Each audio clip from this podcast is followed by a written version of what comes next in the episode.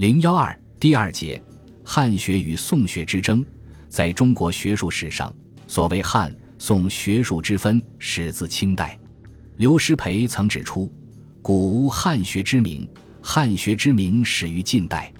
或以笃信后古该汉学之范围，然指汉学者未必用汉儒之说，即用汉儒之说，亦未必用以治汉儒所制之书。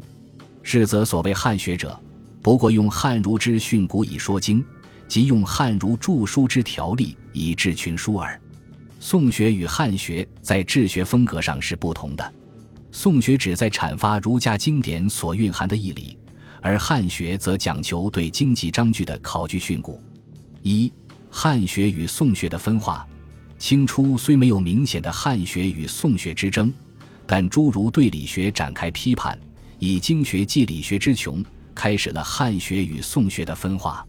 顾炎武首先扬起经学大旗，反对宋明理学。他把晚明学风归结为两点：其一是八股取士的科举制度。其二是空谈心性的宋明理学，他对理学的批判是将理学分为古今，再将古之理学纳入经学。余独以为理学之名自宋人始有之，古之所谓理学，经学也。古之理学就是经学，舍经学便无理学。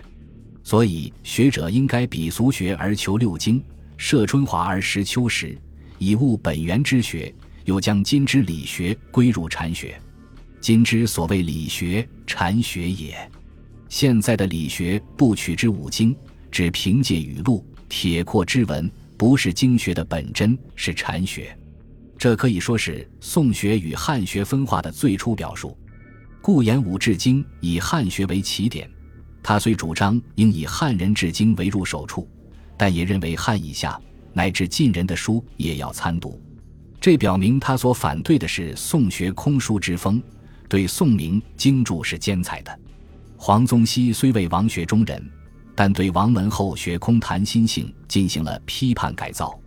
他说：“名人讲学，习语录之糟粕，不以六经为根底，述书而从事于游谈。”同时，他也主张汉代经师讲求训诂考证之学。他说：“取近代李明易经之学。”用汉儒博物考古之功，也看到汉学与宋学治学不同，倡导兼而有之，反对片面性。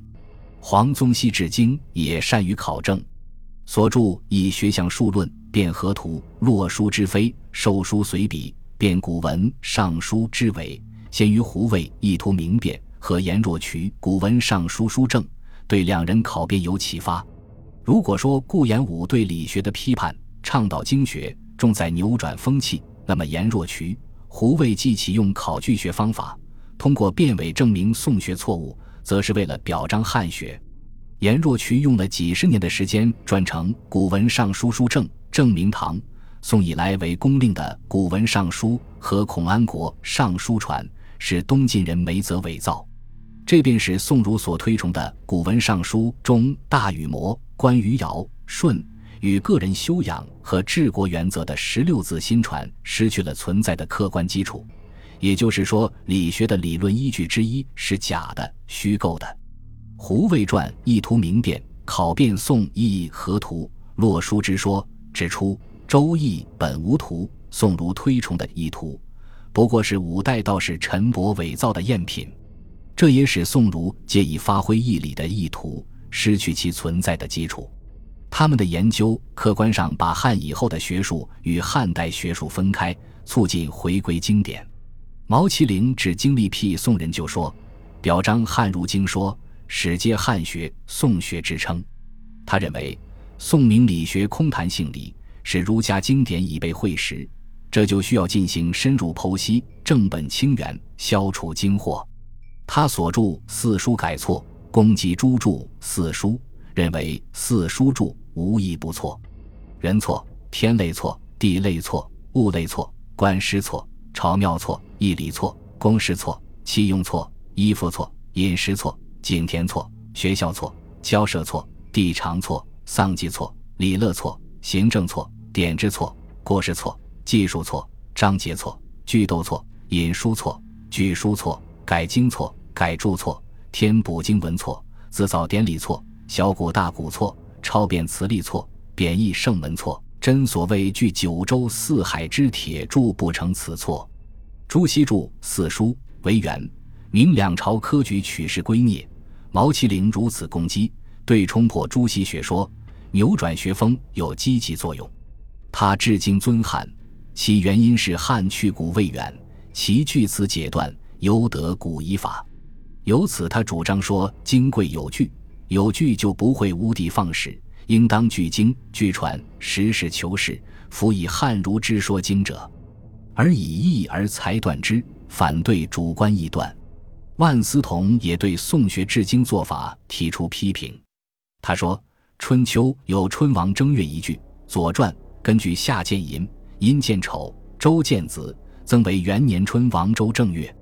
宋儒程颐等变乱经义，把春改为冬，正月改为十一月，是错误的。”万思同还从方法论高度分析宋儒的主观臆断，认为范言礼义与实考制度不同，至今应以经传为本，掌握第一手材料，才能得出正确的结论。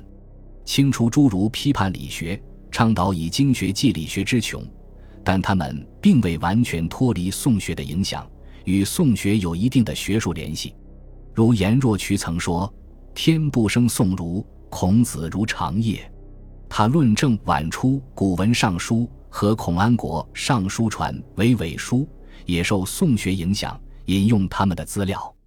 他的四书释地对朱熹也多有维护，而胡渭弘范正论对汉儒刘向也有攻击。章太炎认为，他们虽皆为硕儒，然草创未精，实糅杂宋明难言。其成学著系统者，自乾隆朝始。在批判理学、畅言经学中，汉学与宋学逐渐开始分化，还未形成鲜明的对立，你中有我，我中有你。直到乾隆时期，汉学和宋学的对立才真正出现。